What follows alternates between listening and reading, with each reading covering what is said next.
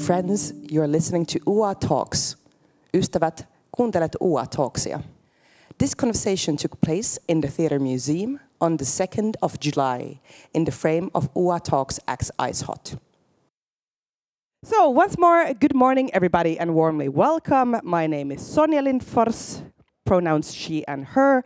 I am the artistic director of Urbanapa, a small uh, arts organization and anti-racist and intersectional feminist art organization based here in Helsinki. And for Ice Hot, we joined forces with Ice Hot to create this series of three conversations with the title U A Talks X Ice Hot, where we have been discussing difficult, urgent uh, matters uh, in contemporary dance and performing arts.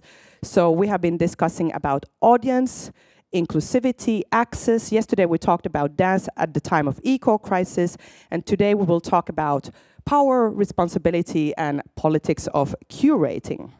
Uh, some things before we start. Uh, firstly, I will read out loud our Safer Space Guidelines. So these are Urbanapa Safer Space Guidelines. Let's not assume consent. Let's ask for it. Let's respect the physical, mental, and emotional boundaries of others, as well as our own. Let's not assume the identity, sexuality, gender, health, or background of others. Let's respect the opinions, beliefs, and experiences of others, even when they differ from ours. Let's be aware of our prejudice, privilege, behavior, and the space we occupy. Let's strive to act with positive intent and take care of each other. No harassment or discrimination whatsoever. No homophobia, transphobia, racism, sexism, ableism, fatphobia, et cetera. No discrimination based on language, locality, or citizenship. And then, let's strive to embrace diversity, polyphony, and complexity. A dream of its own. Yeah. Great. Um, okay, and then uh, something about the topic. So the nature of power is elusive, especially in the field of arts and culture. Power is everywhere, and everyone has some kind of power. But today we will focus on the power and responsibility that leadership and theater or like theater directors or artistic directors or leaders or managers have. So we will focus on that. Uh, and then I've written some points for our listeners, maybe also podcast listeners, uh, in order to understand the context a little bit better. So in order to work towards more inclusive, safer, and sustainable institutions, we need more transparency. We need more sharing of power. And that's why we're hopefully here today. Uh, secondly, there is still very little discussion around uh, leadership and politics of curating and programming in the performing arts. That sometimes one uh, like amazes me, because uh, in visual arts, I think there is a lot more conversation about curating and politics of curating. But when it comes to like contemporary dance, it's like, I don't know what we're doing, who is doing what, where, how, why. So processes, for, uh, processes of programming and curating are oftentimes very unclear and not communicated. Thirdly, while all the Nordic countries' populations are diversifying and there is more diversity in the art field, there is a real, real, real lack of diversity in uh, leadership and management positions. Uh, and then the world is on fire. We are facing multiple disasters: corona, climate crisis, structural in inequality, war, increasing segregation, inflation, the rise of right-wing politics, just to name a few things. Uh, So all these disasters, of course, affect uh, the field of art. Uh, and I want to say that in order to survive, or the art field to survive, we need major and drastic changes. And we, that's why we also need uh, leadership, radical leadership, or re uh, leadership rethinked. Uh, we need transparency, renegotiation, and maybe like sharing power. Uh, and also we need each other's help to become the leaders of the art field and uh, what the art field and the world need right now. So I'm hoping that uh, I'm also here talking as a artistic director, so I'm hoping that we can spar each other to go very deep into very uh, complex and difficult conversations. Uh, I'm hoping that we will get a little bit uncomfortable, uh, but in the most comfortable way. Um, I was just also saying that if we get too stiff, we can also move uh, onto the floor and just talk from there. I also brought some candy. Uh, if you get too uncomfortable, then you can like take some like sugar levels uh, up.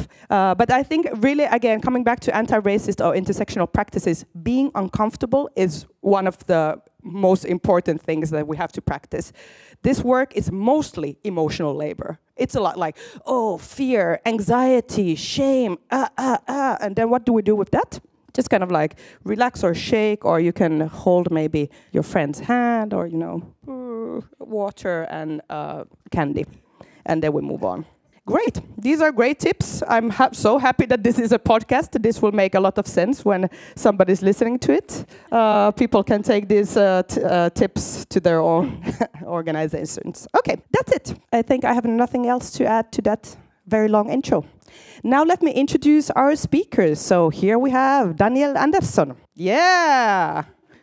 Little and you are the director and the artistic lead of Dansa Helena in Copenhagen. And before that, you were the director of M D T in Stockholm. And you have a background in theater studies. And then you had a lot of other things as well. You can go into those uh, later. And then you were also one of the jury members for Ice Hot. Nice.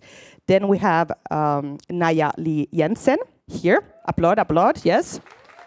Uh, who is the artistic director of HAUT in Copenhagen, as well as um, artist, uh, an artist working in the between space between stage art and fine arts. Yes. And then we have Johannes Öhman, again applause, um, who is currently the artistic director in Dansens Hus in Stockholm. And you have a really long C V uh, of different leadership positions. Uh, you have been the director of fifty-nine degrees north, and then Gothenburg Dance Company, uh, the Royal Ballet, the Berlin State Ballet, and your background is in ballet. And you were also one of the jury members in the Ice Hot panel. Yeah. And I'm still Sonja. Great, let me sit down. Yeah, because Johannes said that uh, he doesn't want to introduce himself, so I introduced everybody, and now we can go into the actual topic. Also, uh, let's keep the kind of, not me, I will talk a lot, as I have the power now as a moderator, but let's try to keep uh, like our turns quite tight, so not like twenty minutes, so then we can uh, go deeper into the topics. So, okay, uh, let's start with uh, a short round if there's something more that you want to tell about yourself or about the institution that you work with. Uh, what kind of position do you hold right now? What kind of power do you have in that position? Who would like to start? Would you like to start, Daniel? I thought you were going to point at one. Yes. Yeah. So you pointed at me. Yeah, um, th I mean, that's two or three questions in one, so I don't know which one to, to go for. So I go for the most difficult one, and m maybe the one, one most um, accurately um, talking about power. Yes, you yeah, can. Yeah. So, so uh, which, which is, um, uh, I'm quite new uh, director, uh, for, in my point of view, quite new, three years in, in Copenhagen.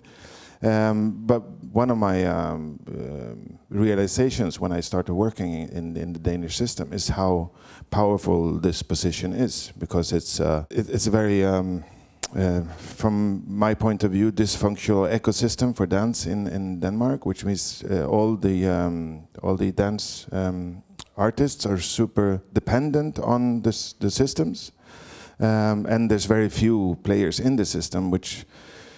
So, so on one hand, uh, my surprise was how low the status is for dance and choreography in, in the Danish system. On the other hand, how few hands are um, taking care of it. Of course, those are, from, from my perspective, um, um, they, ha they go hand in hand, and they're contradictory at the same time. Um, so, so, so that would be. Uh, so I would say it's a very powerful position in the Danish system.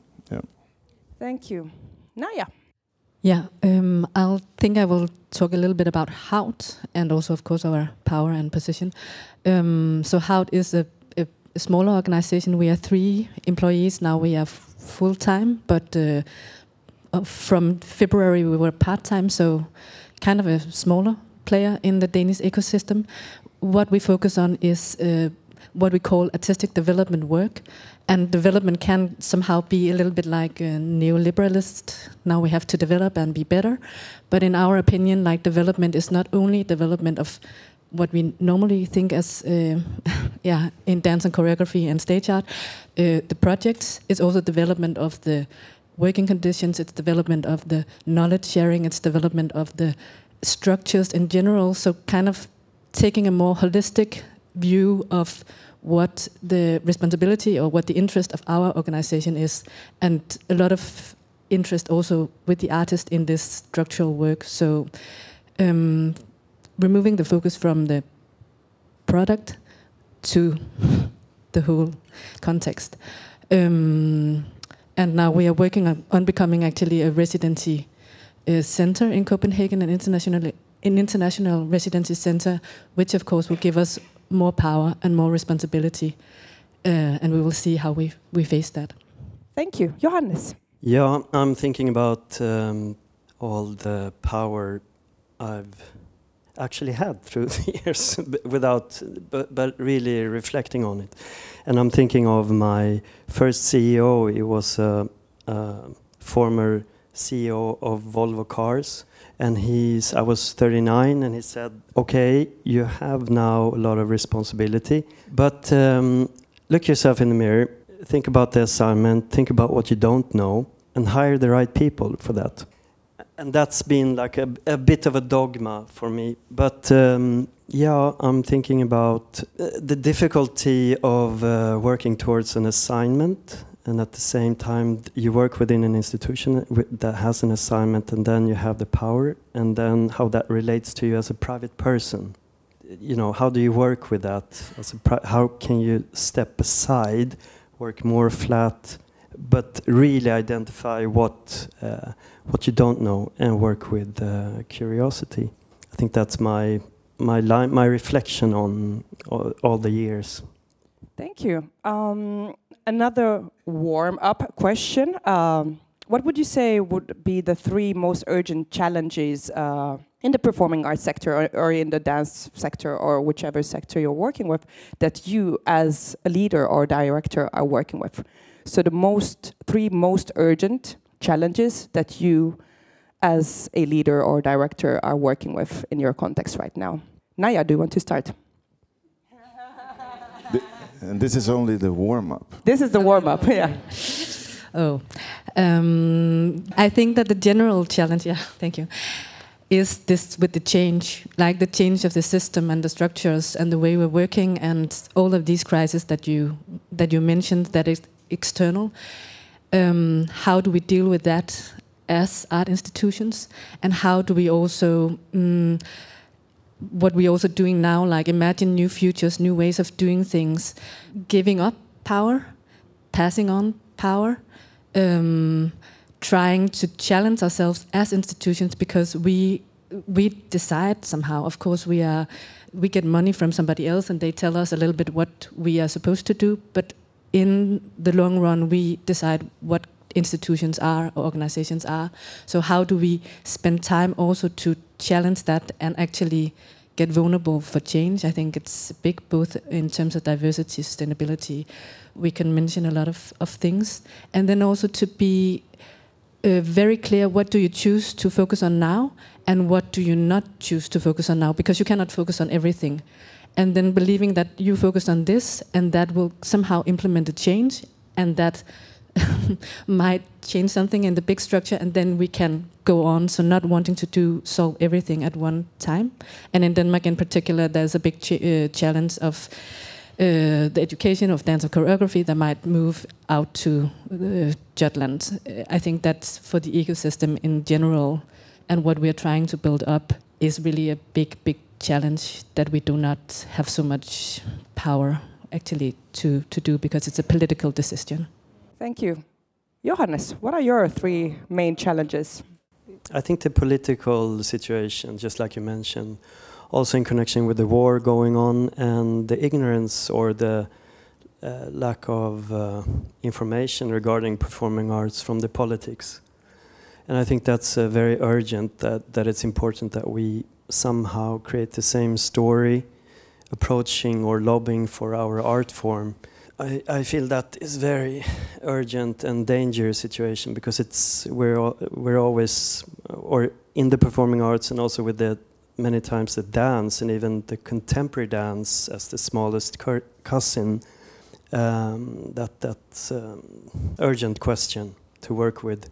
Um, and otherwise, I feel. Uh, With my background also from these big institutions and those large budgets, or these are working with the legacy accordingly, uh, but then fighting for a contemporary um, place within the within the conservative uh, uh, forums, I think that's also very urgent, because that's also w where you can do a lot with cash. And there's a lot of cash in those places, and I've been with those budgets. And if, uh, and I think that the urgent, urgent question, I think, for the field now to not um, to strengthen it is to, um, if you give three hundred thousand euro to for a four-year period, and everyone says hooray, I would say a fifty-minute work with seven dancers on the free field outside the institution is about four hundred thousand euro for one production. So it's a, it's a, if you just match them towards each other, and this, uh, for me at least, that's I feel that's my mission, to really make it uh, or to lobby for that, because there's a lot of talent, and uh, the trajectory of one production is too jumpy, shaky, with with wrong conditions, and it ends up. Uh, I think the result. I think we could be, it could be more uh, a more diverse, uh, small format, mid-size, large formats that can go, let's say, outside the institution, uh, the institutional, even institutional contemporary companies. So I'm curious on a, f uh, a freelance choreographer producing that magnitude without the help of um, the conventions of the, um, let's say, an opera house or a Riksteatern or what, uh, you know, I'm, I'm curious on that. So that's I'm my also really curious about yeah. that. Yes, I do agree. Like, how and I've seen it uh, abroad a lot, so uh, why I can't understand why it can't happen in, in our parts of Europe. Daniel, what do you, what are what are the challenges that you're working with? And if there's similarities or same things as Naya, you can just uh, say that I plus that. Uh, yeah, yeah, I mean, we're in the same context, and we, we're fighting the same fight, let's say, and we're supporting each other in it. Uh, And, and, but, um, and, and also share that we have a Dansekapellet, which is a super important institution also in Copenhagen. Um, so so and, and what we're trying to do is work a lot together, to this togetherness, and, and realizing that it's the whole, the whole uh, let's say, art form that needs support. And, and, and all of us are too small. Uh, so it's so when I say, as I said, I mean, this is a powerful position, but it's, it's powerful because of a weak system.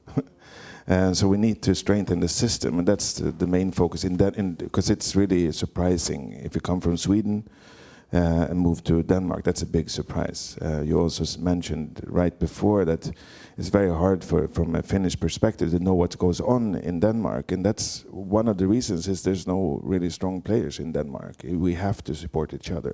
And, and, and there is a history of not doing that, but because when you have too little, when everybody has too little, you fight for the same, you know, crumbles. And this is also why it's so great to have Johannes on board, going from the opera world into into the contemporary field, seeing the differences from the inside, you know, because we're always complaining from the outside in, saying the institutions have all the money. Uh, but, but I think one of the problems in our field is that we are fighting for the same small things instead of supporting each other. Uh, and the diversity of being different and seeing the strength in that, both as organizations but also as individuals.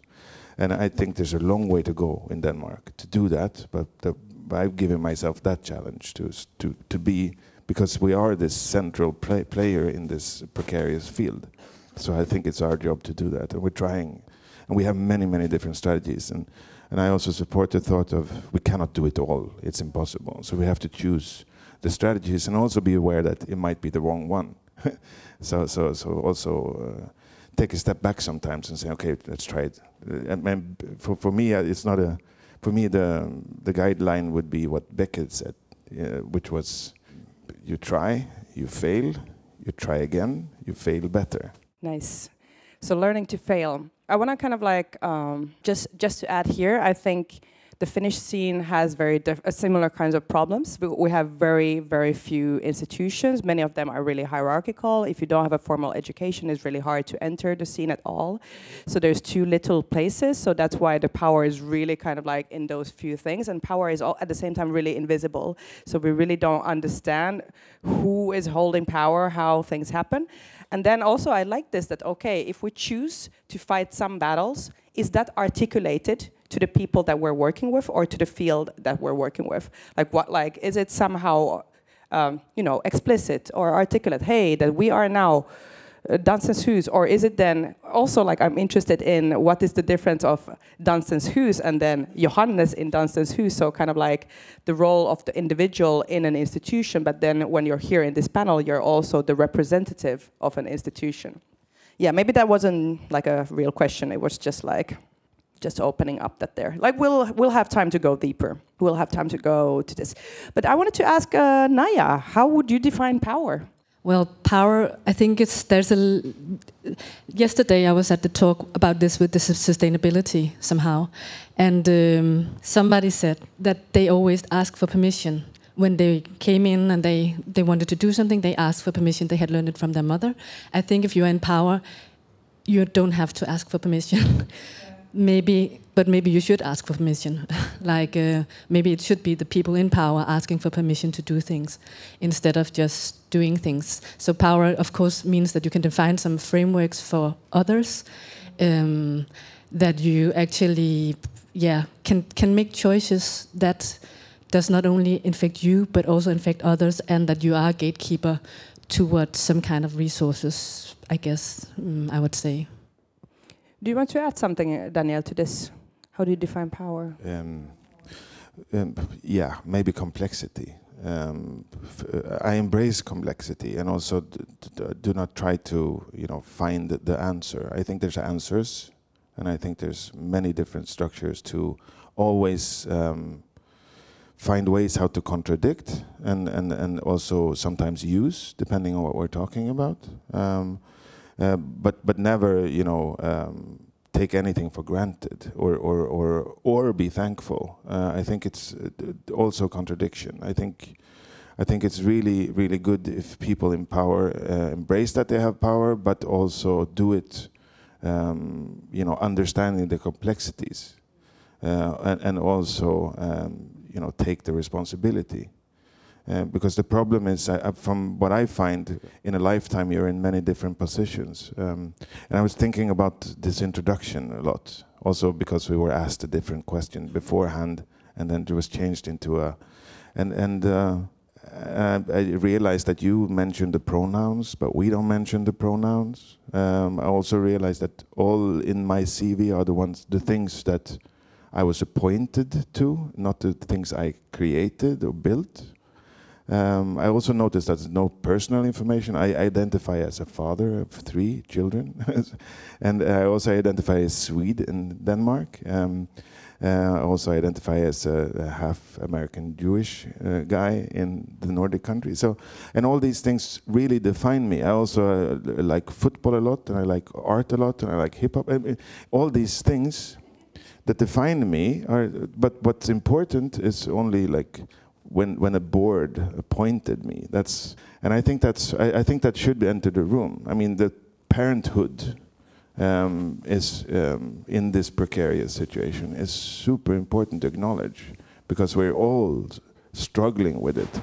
And parenthood is not only having kids; it's also having parents, or even not having parents.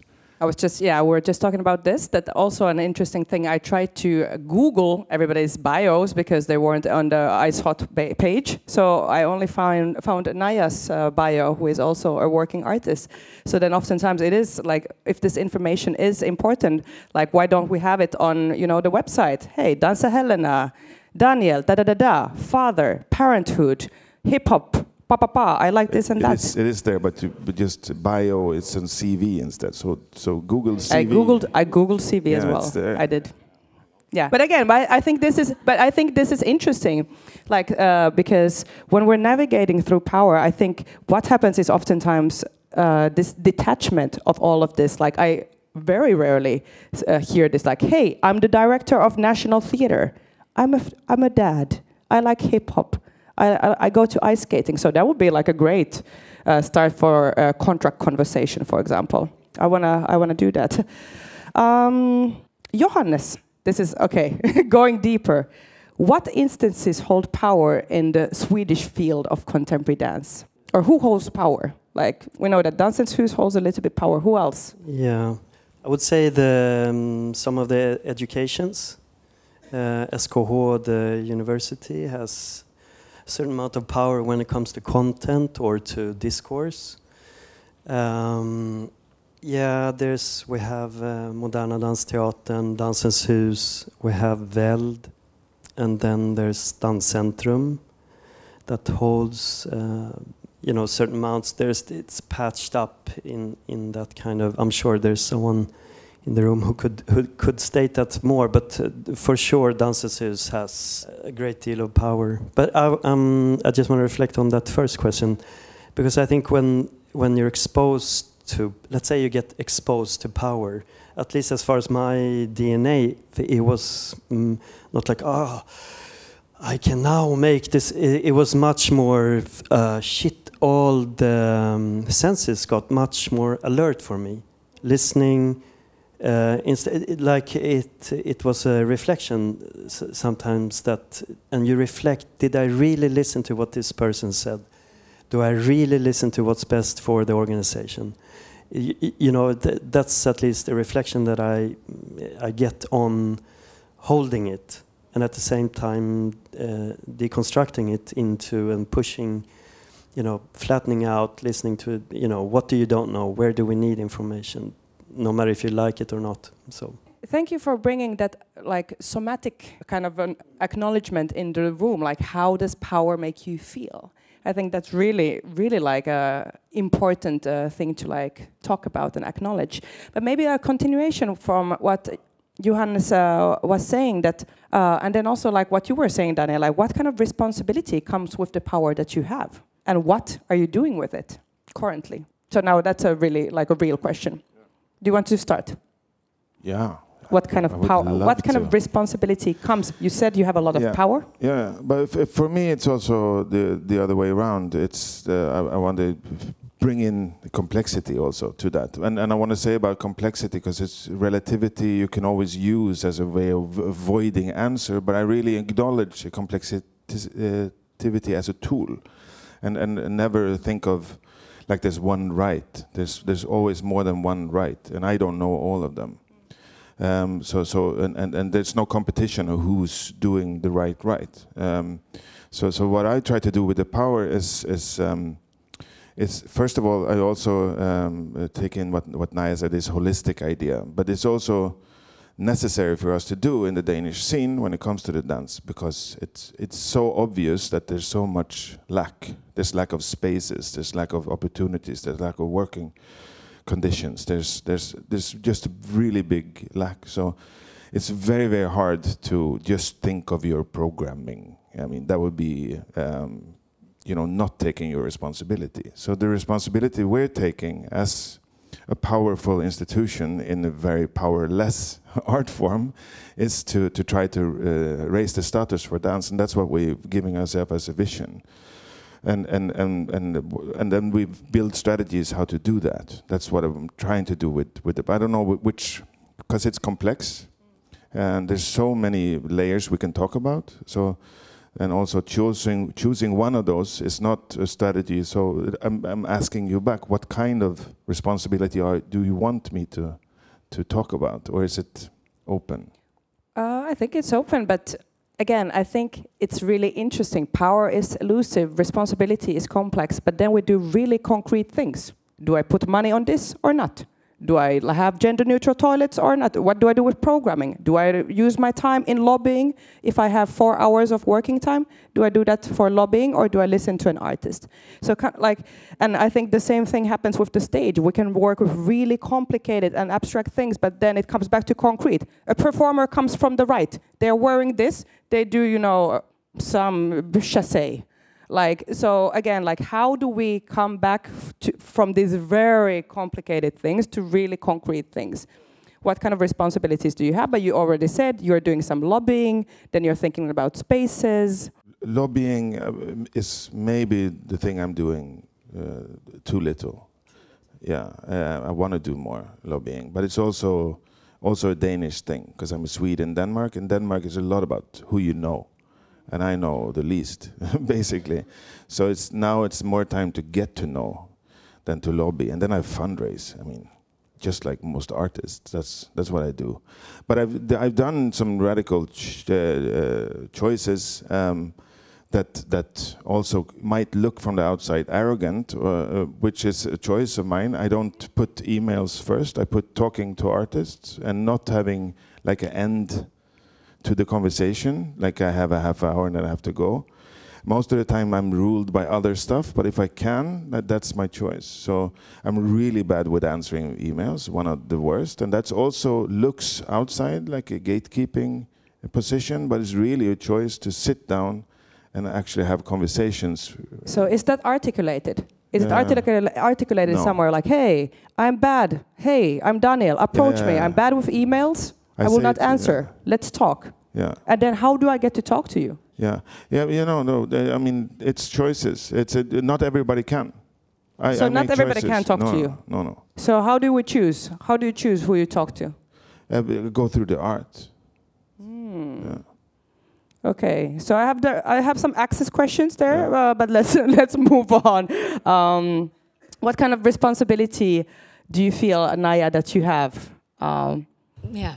It's a good question. Um, I think, like also that, that, like what Daniel was pointing out, like responsibility towards what, and I think for us it's a lot about uh, responsibility towards the artist and trying to invite the artist in to talk about like what are H A U T doing. So everything we do, we and I think a lot of organizations are doing that, creating a platform also for people to say maybe you should change this, maybe this is not good enough. And I'm not sure if we succeed in that, but making accessible for this um, friendly critique, you can say, because we're all working on becoming better, and maybe what we think is good from the inside of, a, of the organizations do not feel good for the artists. And then it's good for them to voice it and us to listen to it, and then to think, okay, um, can we change this, change it? Do we want to change it? And if we do not want to change it, then we have taken a choice. So one of our blind spots has become more. And then we also, I think, trying to work with, and we're trying to have a collaboration with Claudel from uh, La Serre around this co, and also Julianne, if she's here. Um, but um, like also inviting, when we are doing like, we, we work very much with co-curational uh, strategies. So either inviting artists or other organizations into curating with us, and also trying to talk to talk with the artists, like how, yeah, just this, how do we do it better? Um, I think this is our responsibility to be accessible, and actually also to uh, when we have an open call, the people that does not get uh, the open call, we are accessible for them to give feedback, so they feel that they are seen, like they're. Um, If they want to talk to us, then we make a meeting, and then we kind of see that they have put a lot of work into the open calls. And of course, it's like very resourceful, but it's somehow also to to to create a conversation, and also to meet people whose uh, artistic practices are maybe now we're going to take, talk about taste as well. Maybe not our taste, or maybe not like somehow not fitting what we're looking for right now. But also to kind of point them to another place. So I think our responsibility right now is really towards the artistic community, and to create organizations that can host them in the best way. Just, uh, just a side note. Again, like I really think. Also, hey, please take some chocolate or water. Like, but if you feel like it's getting too uncomfortable, just like yeah, relax or shake it a bit, a little bit. But again, just saying that. Of course, it's really fucking hard. It's really hard.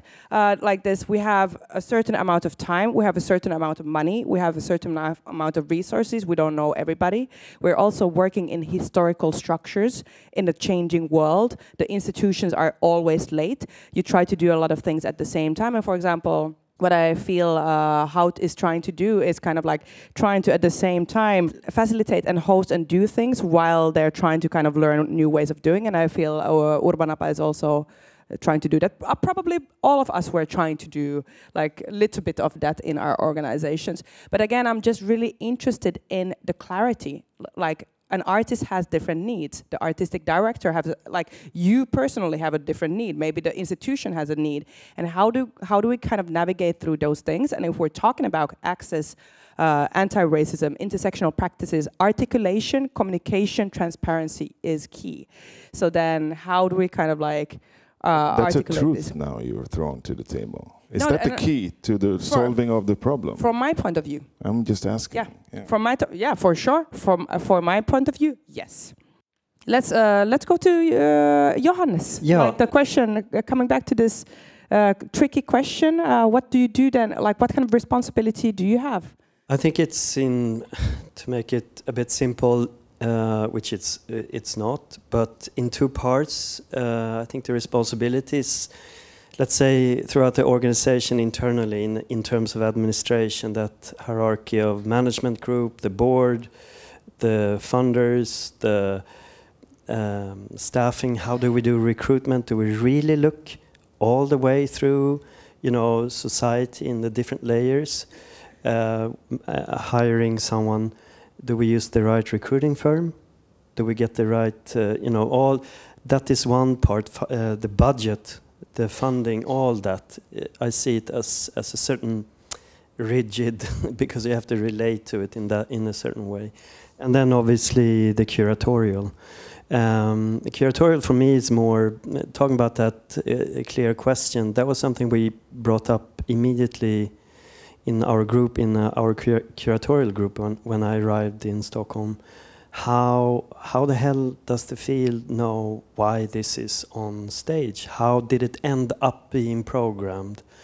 And so we work, we're still working with it, but the clarity we have now, we have a curatorial group, which is one internal, with the artistic director and our producers. And then we have an external uh, Uh, curatorial group uh, consisting of three people with different experiences and backgrounds.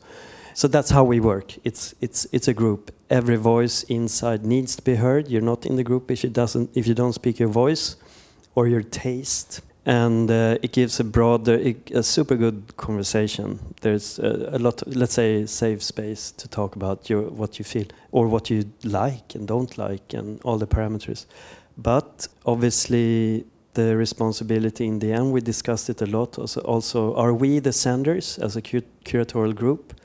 Or when this m gets messed up, let's say it goes to uh, complete disaster, who's responsible? So it ends up on that end, and then I spoke with our uh, chair of the board about it, that we could flatten it out. And that was clear that uh, no, there, it's when things goes wrong, that's when you're responsible a lot. And, and it's a fact, so um, you, you kind of, yeah. And we, uh, also when the artists, uh, they contact us, we also have a clear now on the website. You can actually, you can have a förutsättningslöst, I don't know, unconditional conversation with someone on the curatorial team. Could be me or one of the producers. Doesn't mean anything. And that's also based on curiosity. I mean, I want to hear what, what, what's this person's art about, you know? So we do that, and we we reply on requests, and you can also apply for studio residency, a technical residency, or if you have a already made production, you can say, this is my production, can you program it?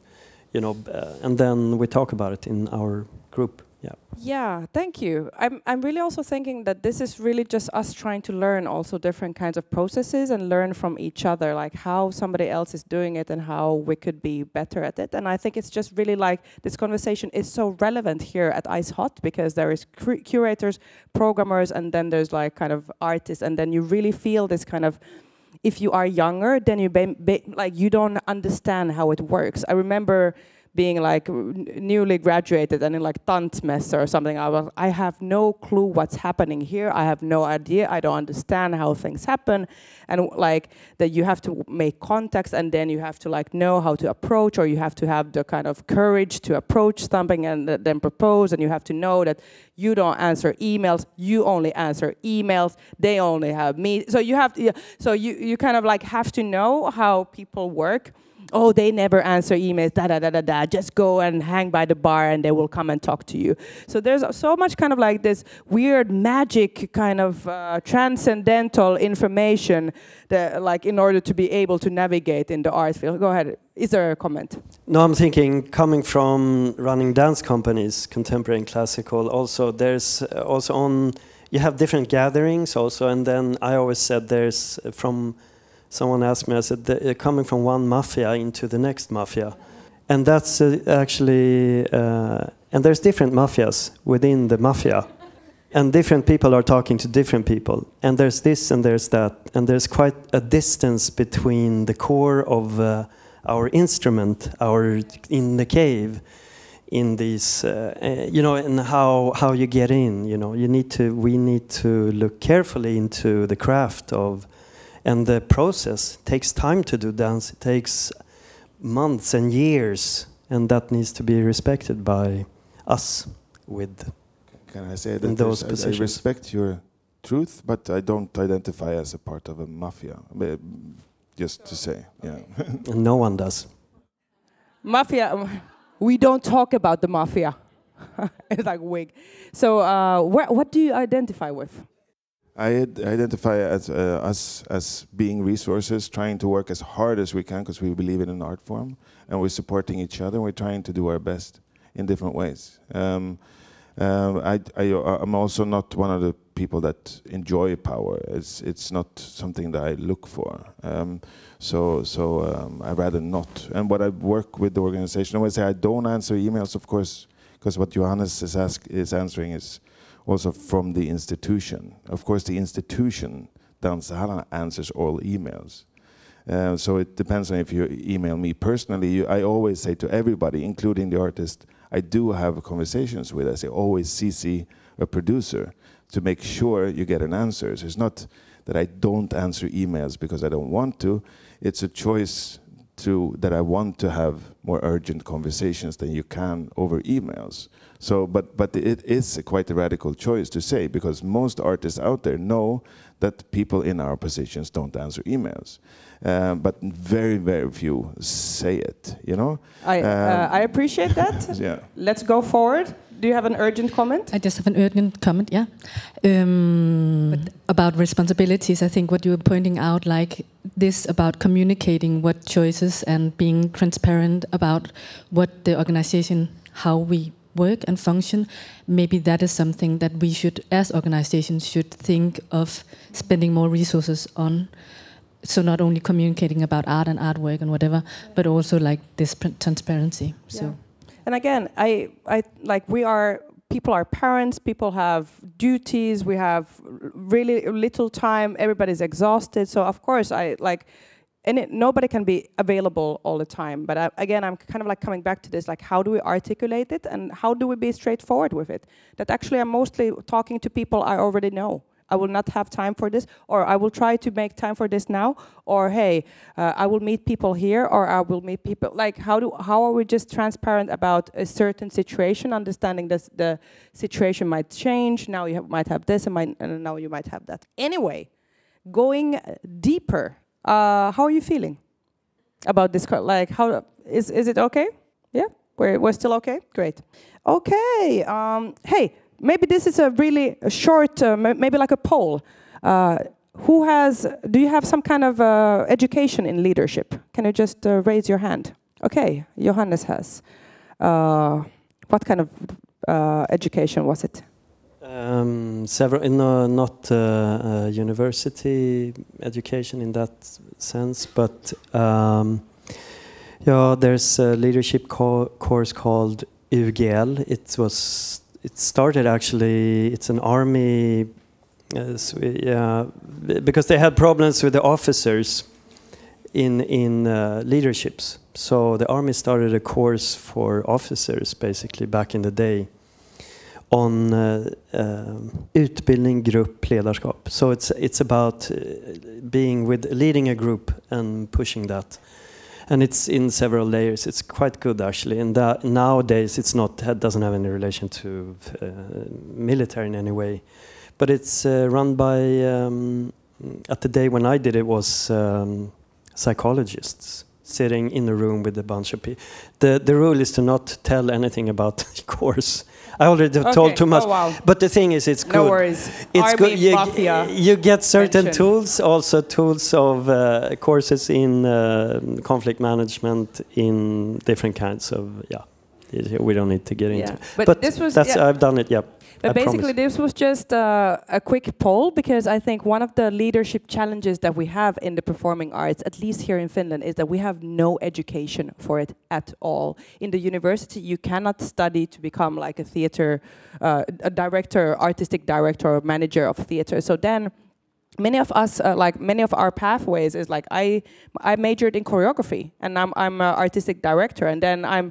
Like when I, I have just been learning by doing, and it has been horrible shit probably for many artists, that I have no training in H R or conflict management or, you know, all these things that uh, a leader in a very difficult uh, time in the world would need. And I have no skills for that. And I think that is really one of the core problems, at least in the Finnish field. And then again, also like, then how do you become a leader if there's no education for leadership? So then it's just like, oh, I was here, I was, and then I started this, and then I went there.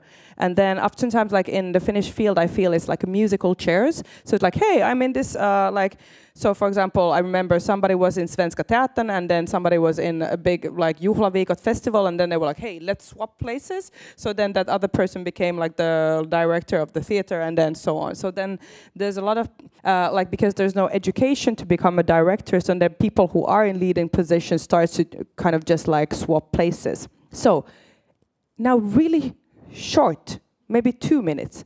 What was your pathway to become a director or leader? How did you get there? Daniel, short. Two minutes, that's impossible. It was, it's too long. We try him. Okay. Okay.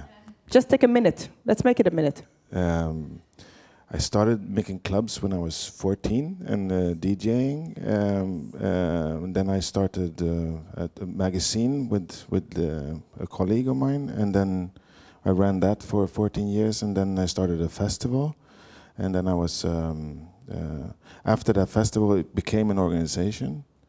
And then we started several festivals. And then I started as a director of um, uh, M D T. Let's say it that way. Nice. Naya, how did you become uh, a artistic director? Um, yeah, uh, I became at HAUT the artistic director, which is my first uh, position like that. Um, I was in, actually I was in the board, and then they applied for, uh, at that time there was only one person par working part-time in the organization, and they applied for somebody who would be interested in it, and I applied for that, and I got it. Um, at that point, it was eighteen hours uh, per week, so I could still have my artistic practice. Um, yeah. You're doing a great job. That was both like a minute for you. Great. Johannes, pressure is on. Two minutes. I started no. um, at age thirty as a classical dancer. I decided that this cannot continue too long, many different reasons. And then I thought, okay, why not? Because I felt I want to be, become a project manager. Then the opportunity with this project group, fifty-nine North, opened, and I felt that that would touch on those, you know, anything from funding, touring, curating. You know, you, you were kind of on the surface, but uh, as an autodidact education. That led to my best friend said, uh, now the position is open in Gothenburg. Apply, apply, apply, and I didn't really think about it that way, and I did, and in the end I got it, and then suddenly I was in. So it, it was not, without downplaying uh, that it was great, it was not really like a, I'm going to become a director. I didn't have that thought at the time. Nice. So kind of like you little by little made your way there, a little bit randomly as well. Yeah, and after Gothenburg, I thought I was going to um, uh, quit, leave the thing, and, and I also had a football coach uh, for kids, but then uh, the opera in Stockholm asked me. And then wow. I...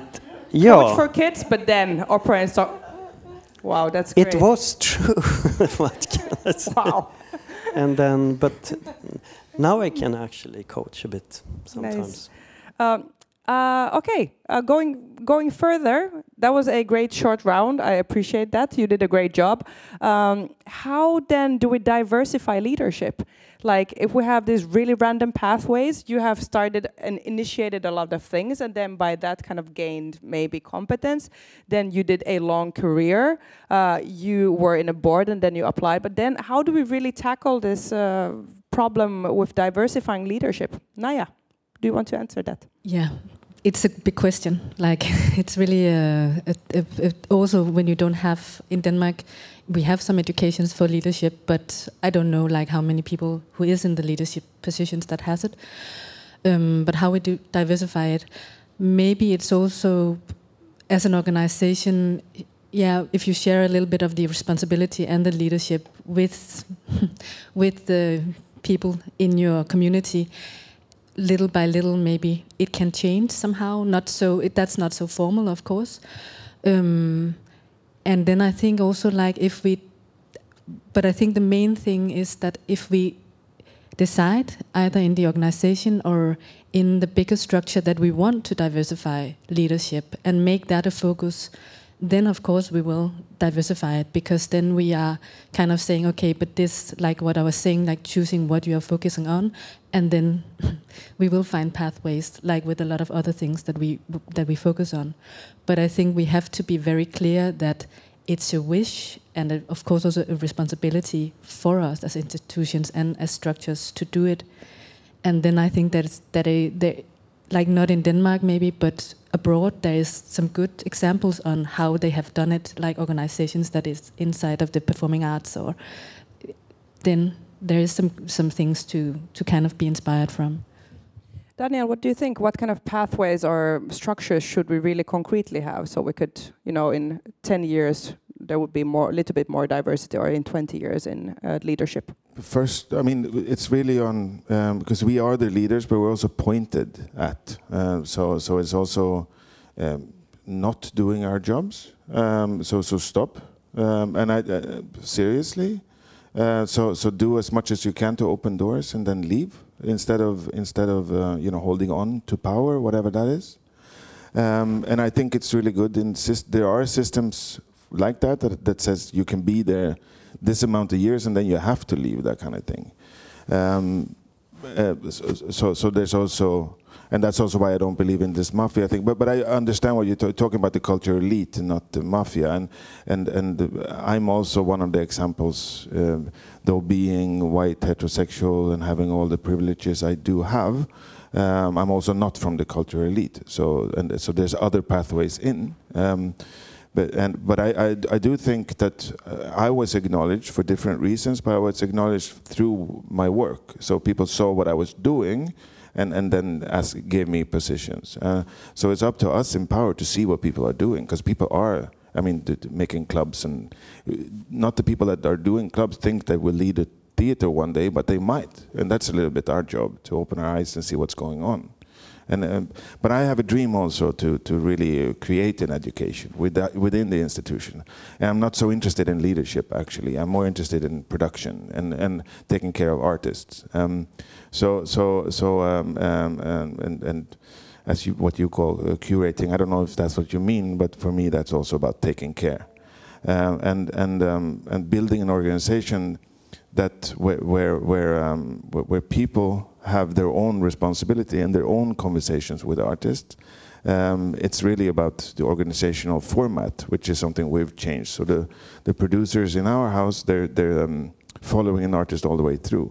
And, and I would like to create an education for production, so that people can become, uh, so we have a more diverse uh, group of producers, because most of the times where I know, in within our fields, is producers that become directors. So I'm not so interested in, in in people becoming leaders. Um, that's a long trajectory. I'm more interested in people entering the field of production so that they can become leaders. And if you look at especially Denmark, it's, I mean, we all look the same uh, in, in production. Um, so, so, so th and, and, and that's really a Danish thing, because it's not as, um, should I say bad? Maybe I can say that. Uh, not as bad in Sweden, at least where I come from. Um, so, but, but that's a lo lot of hard work and, and opening doors and letting go of power. And that's why I also say I'm not interested in power, because I'm more interested in letting go of power, actually. How do you let go of power? Yeah, we do. I mean, lots of the things that Naya is saying, we also work with. I mean, these uh, co-curators and creating boxes that others can control. I also try to work with, with autonomy, so I give people um, their own their own uh, project. They can do whatever they want with it, and I really let go. And I'm, I, if you ask people that work with me, which quite a few are here, you, you will find that I do. I let go, um, and and then I follow and I support, but I don't control. Um, so so, but but but then it's about also quitting. And I, if you look at what I've done, my C V is very long, but that's also because I've stopped. Um, and, and that's important to do, and I recommend everybody to, because because door opens when, when you when you leave. You shouldn't be afraid of going. But I don't have to say that to artists, because yeah, they that's their life. You know? I think yeah, and I think this is a really painful conversation in the Finnish art field, that many people are in power positions for twenty, ten, you know, like really long time. Denmark too, yeah. And then there's no flux, so then there's no positions opening, and when there is, it's this. Change, hey, let you come here, I come to this chair. And then nobody really kind of steps out. Uh, but yeah, I'm, I'm really interested again in this, like, okay, that there is, anybody could become a leader, and then you also get, like, power is also given to somebody. When you get, like, appointed to a position, suddenly you have that power. And then kind of like this fantasy of diversifying, uh, that we could actually do it tomorrow. Like, you could be like, hey, I will recruit this person, that person. Now they're the leaders. Let's try to work with that and that friction. But then there's oftentimes this like, hey, like it's it's really complicated, but it's really simple at the same time somehow. Uh, I had a question for Johannes, which was, uh, how do uh, what do you think are the most important competencies for a leader of the future?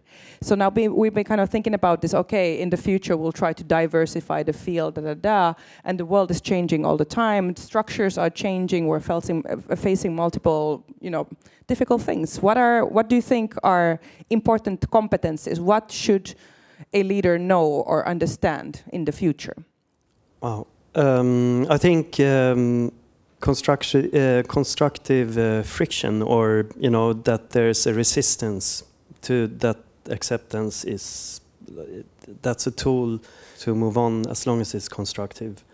And I think when when it's too generic, if you have an organization, everyone, no matter color of skin or background, I think when everyone nods their heads, it sh there's something not okay at that point.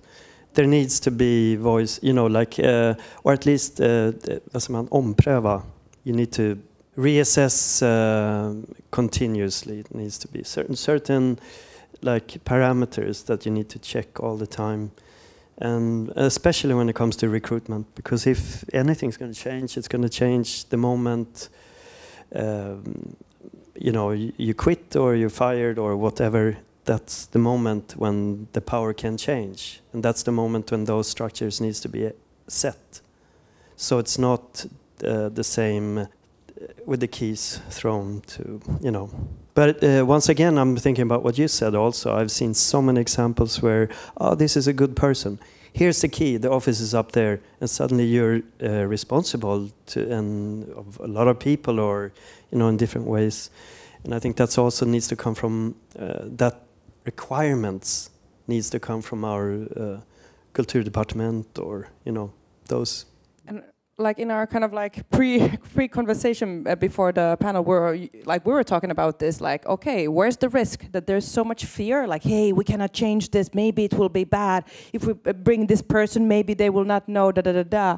But then the risk is like we're already in a very homogenic, uh, you know, white male cis able-bodied leadership. So the risk is that that will continue eternally. So is the risk of trying something new and trying to appoint somebody, is it bigger than the risk that, hey, this will go on eternally?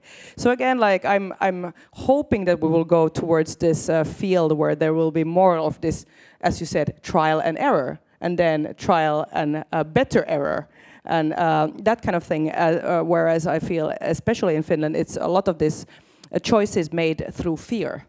and not choices made through love or choices made through excitement or choices made through curiosity or something like that.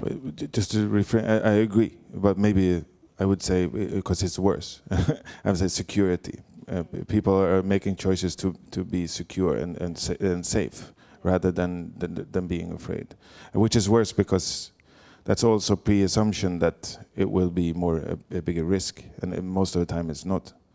Um, yeah. Great. We have been talking already for uh, a good hour. Uh, good job, everybody. Uh, well done. We're still here. Uh, I wanted to end uh, with, uh, uh, hopefully we'll have some time for questions. Uh, let's talk a little bit about then the politics of curating. And um, let's talk about taste. Taste is really tricky. Like as we're talking about, for example, diversifying or sustainability questions or so on. Um, as a programmer, it's really difficult to actually say that, hey, I like this, I don't like this. You try to have this notion like, hey, this institution is open for everybody, everybody can apply. But actually, I like dance with shoes on and bass music and then glitter, and then I like big lights. That's what I like. So then um, I'm really interested in talking about taste, and I'm really interested in kind of like uh, the relation of aesthetics uh, and ethics as well. Uh, so how would you... As a, now, maybe putting your uh, hat of programmer or curator on, how would you describe your taste? What do you like? Johannes, what do you like? How do you describe your taste? Yeah, I like many things. Ooh, great. Nah, it's too weak. Too weak. Um, no, I'm curious. I like things. I like to see things that I haven't seen, if you know, uh, uh, voices that I don't know. I like to discover that and to really uh, investigate it. And I think it comes more with, on a personal note, more from coming from a very uh, forced on you legacy, history, colonialism with the background. So that creates a continuous uh, curiosity for me. So yeah, I think uh, where contemporary should be today and, and what's next. I like, personally, I like less text-based work. I'm, I feel that there, and this is my own, uh, when it becomes too brainy, you need a PhD to understand. I'm okay with that. I can get what it is. But dance, for me, uh, the true performing arts or and dance, it's when it hits you and it's not, you can't even put words on it. You know, it becomes physical. It's uh, uh, like, uh, you know, When, you're, when you fall in love with someone, you meet that person, you shiver. You can't really, pay. How do you explain that? So that's dance for me, you know, with that kind of, but not excluding text, but what, you know, what you prefer. But in our group, there's a lot of voices that's different, so. Thank you. Thank you for your honesty. Naya, what's your taste like? What is my taste like? I think like um, it's probably formed from my background and educational background, so I'm educated by the Norwegian Theatre Academy, which is kind of performance theatre, interdisciplinary, experimental. Um, and right now in HAUT, we have these focus areas that is like dance and choreography and this more interdisciplinary, experimental uh, performing arts, which is what we are interested in kind of lifting up, both because of what Daniel was saying with the dance and choreography, and I think even more with the performing arts. Um, in Denmark, that doesn't have so high a status and does not have maybe so many resources and possibilities. So it's a quite a narrow focus area, and we know that. But then inside of that, of course, it's not always about the... We have artistic development, so it's not always about the project idea, but it can also be about working methods, like how do you think about working... Um, and that's somehow... That is also taste, but it's not taste in inside of a, a specific maybe project. And maybe it's very much personal. Now I'm here, and when I go, maybe it will change, hopefully. Of course, of course. Daniel, what's your taste like? How do you describe it? Um, are we talking about taste, or are we talking about curatorial practices in We're relation about to, taste. to taste? We're talking um, about taste. Because for, for, for me, taste is just super boring. I'm, I'm quite bored with my own taste. And it's really, really uh, narrow, and I'm a nerd. Uh, And I'd never curate uh, in relation to taste, because that would be a boring program, even for me. Uh, so I just can imagine uh, it for an audience. But um, the, well, then yeah, if it's boring yeah. for you, then you can go into like yeah, how yeah. is your curatorial uh, practice no, but, but, but, uh, in relation I mean, to taste? Because it comes from a history, it comes from where I'm from, it comes from my age, and it comes from my my. Uh, uh, and, and I'm super much into meta art, uh, and, and which which already now narrates a little. So that would be in this case dance about dance, or choreography about choreography. I mean, and and if I would make a program about that, everybody would. I mean, the nerds would be there, uh, and I. Uh, but I also, yeah, and and then since it's my taste, I want it to be really, really good, because that's what I follow, and I know it for for so many years because I'm a nerd. Um, and and those projects are too few to even make a program. Um, so if I would see works in relation to my taste, or trying to to uh, understand what an artist is up to, trying to look for what I like, that would be that would be boring in for me. So I'm more into to other terminologies that that I'm interested in. So how do you curate then? I, let's, I, let's go yeah, into this conversation yeah. about politics of curating or yeah, strategies. Yeah, exactly. Of what, I, what I try to I try to not define taste so much. Uh, it's not so interesting. I think it's narrow and and uh, and also boring, and it brings to, to the wrong questions or. Yeah, because questions are interesting for me. What no. kind of questions are you working on? Urgency. What's your urgency? That's that's my question. And I try to not define it as my urgency, but your urgency. But I also want to feel the urgency a little bit. It's not about falling in love so much, but it's really like a, a, a tension when you speak to a person. Uh, and I try to find tools how to, you know, um, detect. Some people talk about talent. I hate that word also. So I'd like to I'd like to detect instead of talent urgency. And and and if you look at my programs over the years, um, uh, most of them are on the internet. uh, you will see that that um, it, it's not. Uh, people will maybe call them narrow or all these kind of ideological words I don't like. But but for me, it's what you. The only common denominator is that this is important for some reason. And and so very, very few on my program are cis white male, because I'm, you know, bored with it. Yeah. Great. Um, yeah, but again, I'm interested, like I feel that these conversations are so important to have, and we very rarely, like I very rarely am uh, Uh, am uh, in these kind of conversations with people that are curating or who hold power.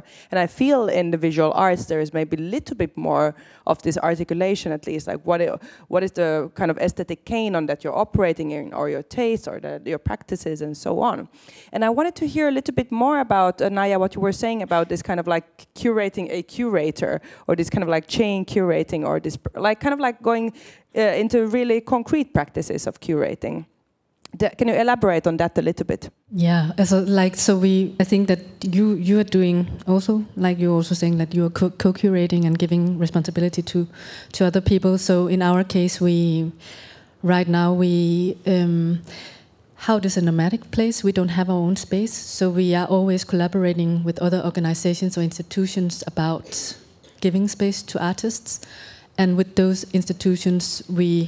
Then also we curate by open call, which is of course problematic, but um, this is how we have chosen to do it. Um, and then together with the organization or institution that we uh, collaborate, we find like a common, kind of a common framework. And we have heard from a lot of artists that they are so tired of applying into open calls that has a framework. Unfortunately, we have chosen to do that because uh, actually it's really boring, but the resources of reading uh, too many applications, we have like seven or eight open calls per year, and also if like a hundred artists was writing, then we would have spent a hundred artists' time for applying. Um, and then we co- co-curate, like we read together. Um, when we're not collaborating with the space, then we invite uh, artists and artist groups into to talking about like what kind of framework we should do, and then they are part of the the cho choosing. Yeah. Thank you. Maybe I'm not sure. Maybe this is uh, one of the last questions. Um, because we are running out of time. And then this is a question for Johannes, because I think it's great that you say that you're curious. let's imagine a scenario that somebody, you know, an artist uh, which, whose context or canon or, you know, somebody comes from China and works with some traditional means.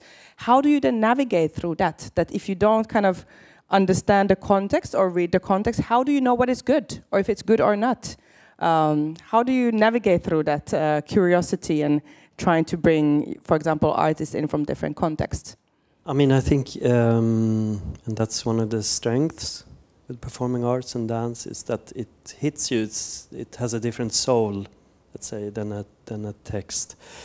But I would, um, on top of my head, I would immediately find, uh, once again, um, a person to, to discuss it with, to find more information, to educate myself in what this is about, you know, what's, what's the core of this, what's the craft, what's the practice and all that. That's, I would immediately not just say, yeah, this is good, let's take it. I mean, it, it's not that simple in that sense, but uh, to discover it, you need also expertise around you, you know, so that's also important, I think, in leading.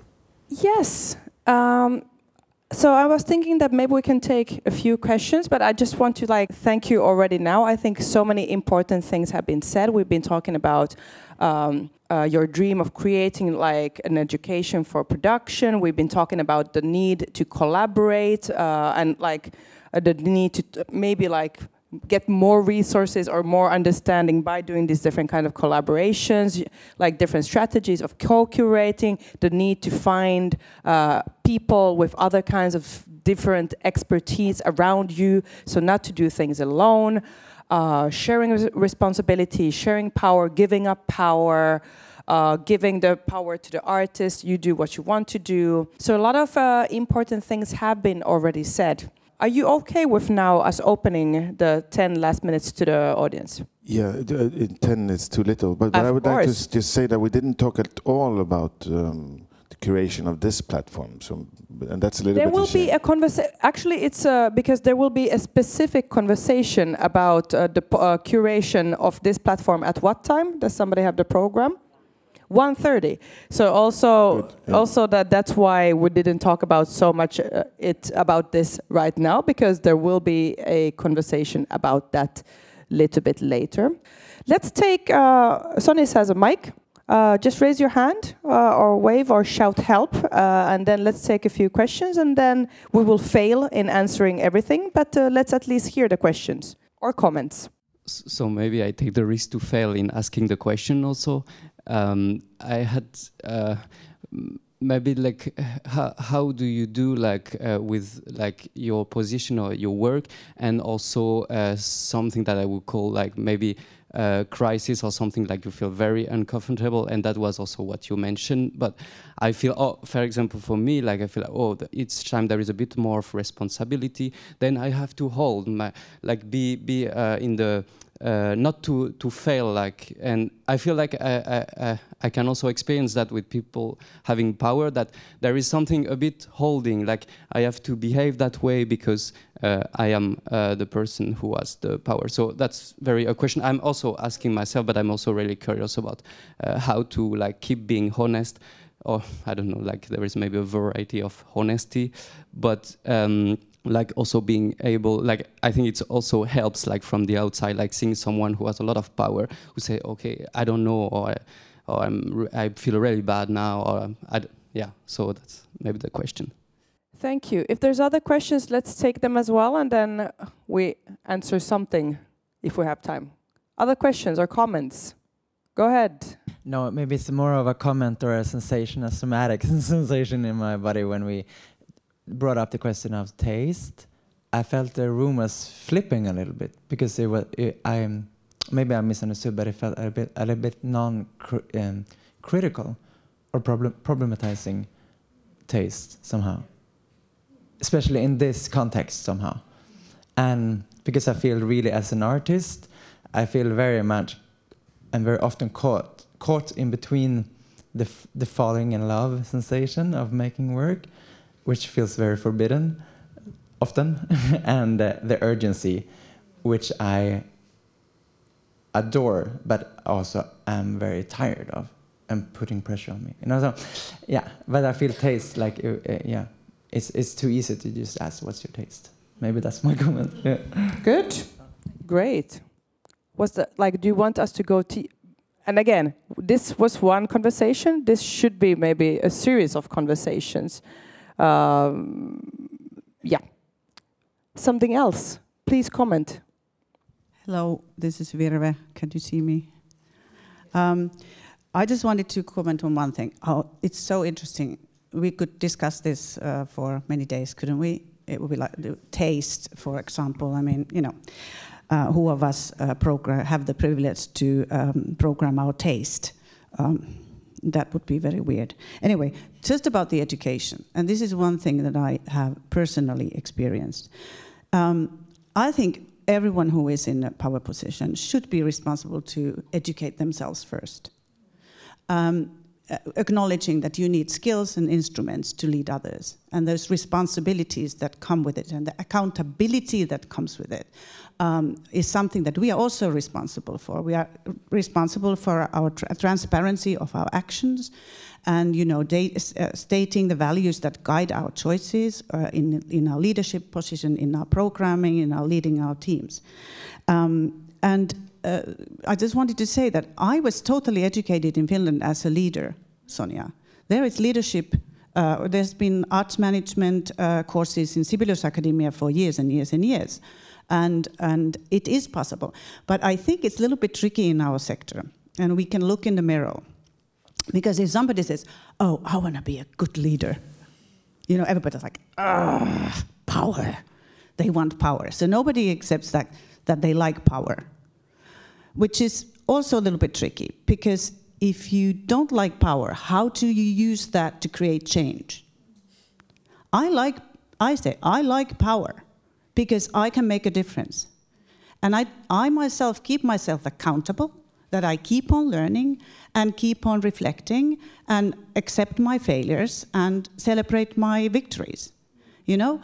And this is, we are a little bit shy of that, and we are a little bit shy of giving that power to other people. We are very afraid of representational powers, which is why we are so weak in advocacy and lobbying. This is why I still we, are, we get this much from the state budget, the culture budget, because we never trust somebody to say, okay, okay, we trust you, we make a plan, something, you know, like that we, we come together in a good way um, and keep our leadership accountable, but at, but at the same time could articulate our aims and make sure that, like, the House of Dance in Finland doesn't have a budget for programming. Hello. Which national institution doesn't have a budget in Finland? So there's a lot of things, we, we totally agree this, but how do we work this together? And that there we need, we need leadership, and we shouldn't be afraid of leadership. We can keep leaders accountable. Thank you very much.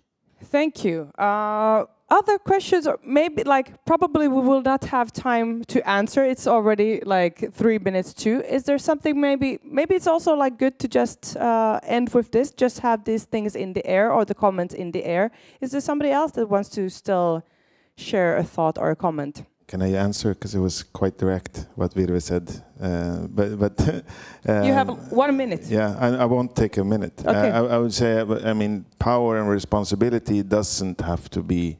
Um, I mean, you can you can still want to change, and you can want to take your responsibility, but you're not after the power. And there's so many people just after the power and not taking the responsibility. There's lots of people doing that. Yeah. Okay.